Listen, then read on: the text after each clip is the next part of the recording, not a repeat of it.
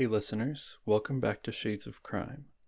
Halifax, Nova Scotia is a unique and old city with an abundance of urban legends. Most are quite far fetched, but there are others that are a bit more realistic. Even the most realistic of the urban legends tend to stray from reality, but there is one enduring tale that was long thought to be fake until it was confirmed that it was real around 2017. With everything that has come to light, this urban legend has instead become a well known instance of disturbing behavior exhibited by a Halifax resident. So, to the men of Halifax, if you're out alone downtown between the hours of 2 a.m. and 4 a.m., stay safe, be vigilant, and never accept a ride from the Halifax Glove Man. Get ready because things are about to get shady. Thank you.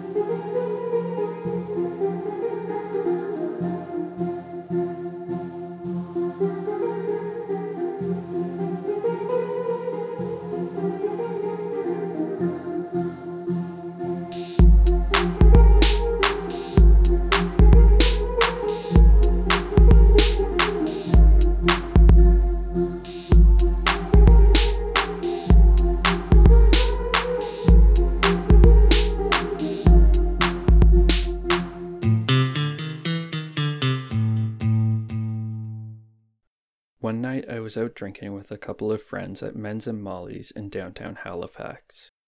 The bar closes around 2 a.m., so we all left around then. After walking out, my friends and I parted ways because I intended to go get something to eat on Spring Garden Road. The walk from the bar to Spring Garden is about 25 minutes, and I was pretty drunk at the time, so I was beyond tired by the time I had gotten to McDonald's. When I left McDonald's, I began trying to get a cab, I called a few taxi services, but Casino Taxi and Yellow Cab both had like a 30 minute wait. I could walk home in that time frame. So I decided that I would look around to see if there were any wandering taxis, and if not, I would start to make my way home. I looked around and saw nothing, so I set off.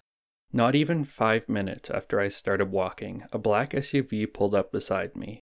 The driver rolled down his window and asked, Hey, do you need a ride? I took a look at the man, and he had a genuine look about him. He immediately gave me the vibe that this was just a man who genuinely wanted to help someone out.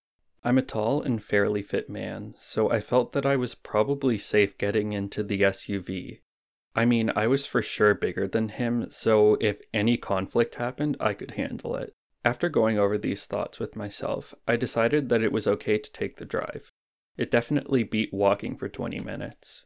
Sure, I would really appreciate that, I exclaimed. As I got into his SUV, he handed me a card. The card read, Love the gloves, with a picture of the driver sporting leather gloves, the same ones that he had on when he picked me up. Where are you headed? His voice had a level of calmness that almost made it authoritative. I told him where I needed to go, and he drove off. Only a few seconds after we had started driving, he began to mention his business.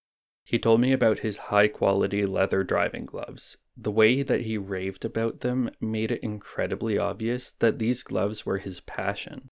Not wanting to sound rude or ungrateful that he was driving me, I asked him a bit about his business. When I engaged him with these questions, his face lit up like a child on Christmas. These gloves truly were everything to him. Then he asked me, Would you be willing to model a pair of my gloves for me? Uh, yeah, sure, why not? I felt like it would almost be like I was crushing his dreams if I didn't, and he was kind enough to pick me up after all. So why not humor him? He handed me a pair of gloves. I took one and began sliding my right hand into it, but the glove was a bit too small. I looked over to him and said, I don't think these are the right size for me. They're supposed to be tight. Just squeeze your hand in and I'll show you how to properly stretch them. I did what he said and packed my hand into the constricting glove. Okay, now clench your fist and move your wrist up and down. I followed his instruction, and as I began maneuvering my wrist, I heard his breathing get a little deeper. I'm going to pull over so I can get a better look at how the gloves fit. The man announced as he pulled up to a curb. Um, I really don't think these gloves are the right size for me. At least put on the other one before you decide. At this point, I already have one on, so why not just try the other? I packed my left hand into the other glove and repeated the stretching procedure. While I was doing this, his breathing got more labored. This made me uncomfortable about the whole situation, but the way he spoke to me made it feel like he had some sort of pull over me, and I still really didn't want to be rude. Oh, okay, I have both of them on right now, and they just really aren't the right fit. As I was talking, a woman knocked on the window of the SUV looking for directions. This seemed like a good opportunity for me to get out and guide her, which would be a perfect excuse to get myself out of the situation. I reached for the door handle. Don't open the door. For some reason, I listened. I tried to roll down my window, but I couldn't. He ended up rolling down my window for me. I think he had the passenger side window locked. I gave the woman directions and she left. It was just the two of us again. I have a pair of gloves that may fit you better. The guy said, handing me another pair. I decided that overall what was happening was harmless. Creepy, but harmless. So I told him I would try on the other pair. This pair of gloves was even tighter than the previous ones, and while I was struggling to fit my right hand into the glove, the man began breathing almost like he was panting. It was blatantly obvious that me struggling to get into these gloves was some sort of turn on for him. His breathing was so heavy, I had to look over to make sure he wasn't masturbating. Thankfully, he wasn't, he was running his hand along the top of his thigh, but it wasn't near his crotch. Despite me knowing that he wasn't physically getting off, I couldn't get past the fact that he was without a doubt mentally getting off on what I was doing. I just couldn't keep up my politeness any longer. I told him that I was done modeling his gloves and that I wanted him to take me home. Thankfully, he listened to my request, and and also, fortunately, I had the foresight to not give him my real address, which is a pretty good feat for me being so drunk. I had told him the address of my friend who lived a couple of houses down from me. He dropped me off at my friend's home and I headed to their backyard. From there, I sat and watched, waiting for the man to leave so that I could head home. After about five minutes of him idling where he had let me out, he drove off and I headed home. I went to sleep that night thinking about how strange and honestly scary that encounter was. When I woke up in the morning, I knew I had to tell someone about what had happened, but honestly, it was such an odd story, I had my doubts that anyone would truly believe me. Nevertheless, I told my roommate, expecting them to most likely think I was inventing this story. But when I told them what happened, they told me that they had two other guy friends with almost the exact same stories. So I began to look into it, and it turns out there are a lot of people with similar stories, all with similar aspects, interconnecting them by a few factors. Every person was a man walking alone in downtown Halifax between 2 a.m. and 4 a.m. Each person said that the man had them try on gloves and that he was clearly aroused by it, and each said that they thought their stories were too wild to be believed. The more I read, the farther I fell into the rabbit hole that is the Halifax Glove Man. Stories of encounters with the Glove Man varied. Some people reported that he had gotten them to drive his car while they wore his gloves, even though they were drunk at the time. Other people said they were offered drugs by the man because he wanted to continue the party. Behavior like this is concerning because entrapment of people into involvement with your sexual fetish indicates a disregard for consent, and even when I thought I was alone in my experience, I felt he may escalate with someone else another time. And he did.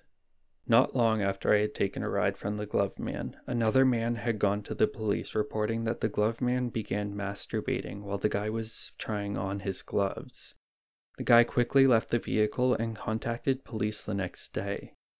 Charges were laid against the glove man, and he ended up pleading guilty to some sort of sexual misconduct charge. Later, he found himself in court again for making available child pornography. It's illegal in Nova Scotia to even come across child pornography without reporting it to the police, so it's unclear if he had stumbled upon something or if he was actually in possession of child pornography. Allegedly, he also used to hang out outside of Citadel High School to lure young men over with the promise of drugs. Many people who talk about this man seem to find it more comedic than terrifying, but I assure you, if you were there, you would understand why, to this day, I fear encountering this man, and why I tell people to always look out for the Halifax Glove Man. The story I just told you is based on true stories, but modified for narration purposes. Each aspect of the story is true, but what I have said is not one specific person's account. Based on Reddit threads and articles, this story was created for the episode, but the Halifax Glove Man is very real.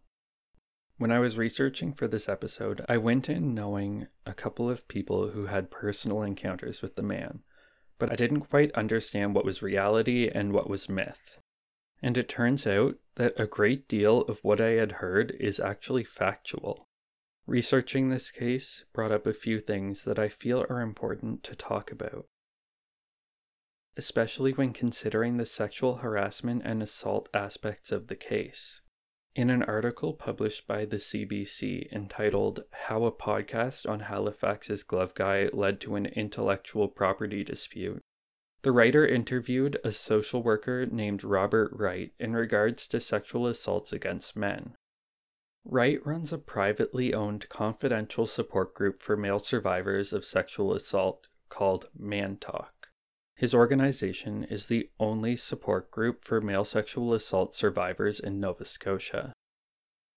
During his interview, he explained that when the topic of male victims of sexual assault comes up, people tend to laugh it off. He explained that this can be a coping mechanism or a mitigation tactic. Because of this, even when someone comes forward, it's often not taken seriously. This is evident when you look at the Reddit thread on these events, where a large amount of the comments are jokes and statements that try to make what this man did seem more comedic than concerning. This can make the stories that people have brought forward seem silly, and to an extent, it devalues the trauma some of these men have following their rides with the glove man. Most organizations for sexual assault survivors are underfunded, and everyone deserves better. But when it comes to male victims, the resources are slim to none. In Nova Scotia, there is one provincially funded and run organization to support female survivors of sexual assault called Avalon, which is underfunded and needs way more support than they receive. But there are no provincial organizations which offer support to male survivors. This really upset me, but what I read next made it all worse. Conservative statistics say that one in six males will experience sexual assault in their lifetimes. One in three females will experience sexual assault in their lifetime. So, sexual assaults against males occur half as much as they do for females. But one in six males is still a huge amount of people, and it certainly isn't low enough to legitimize not funding a program for male survivors. Don't get me wrong, I want more support for female survivors, but I want to see support offered to male survivors as well. So hopefully one day we can take a matter like a man cruising the streets for vulnerable men more seriously. Stay safe, everyone, and remember, you're not alone. And to the men of Halifax, the glove man is still supposedly cruising the streets, so if you see him, I'd recommend turning down that free ride. Thank you for listening, and I'll see you next week.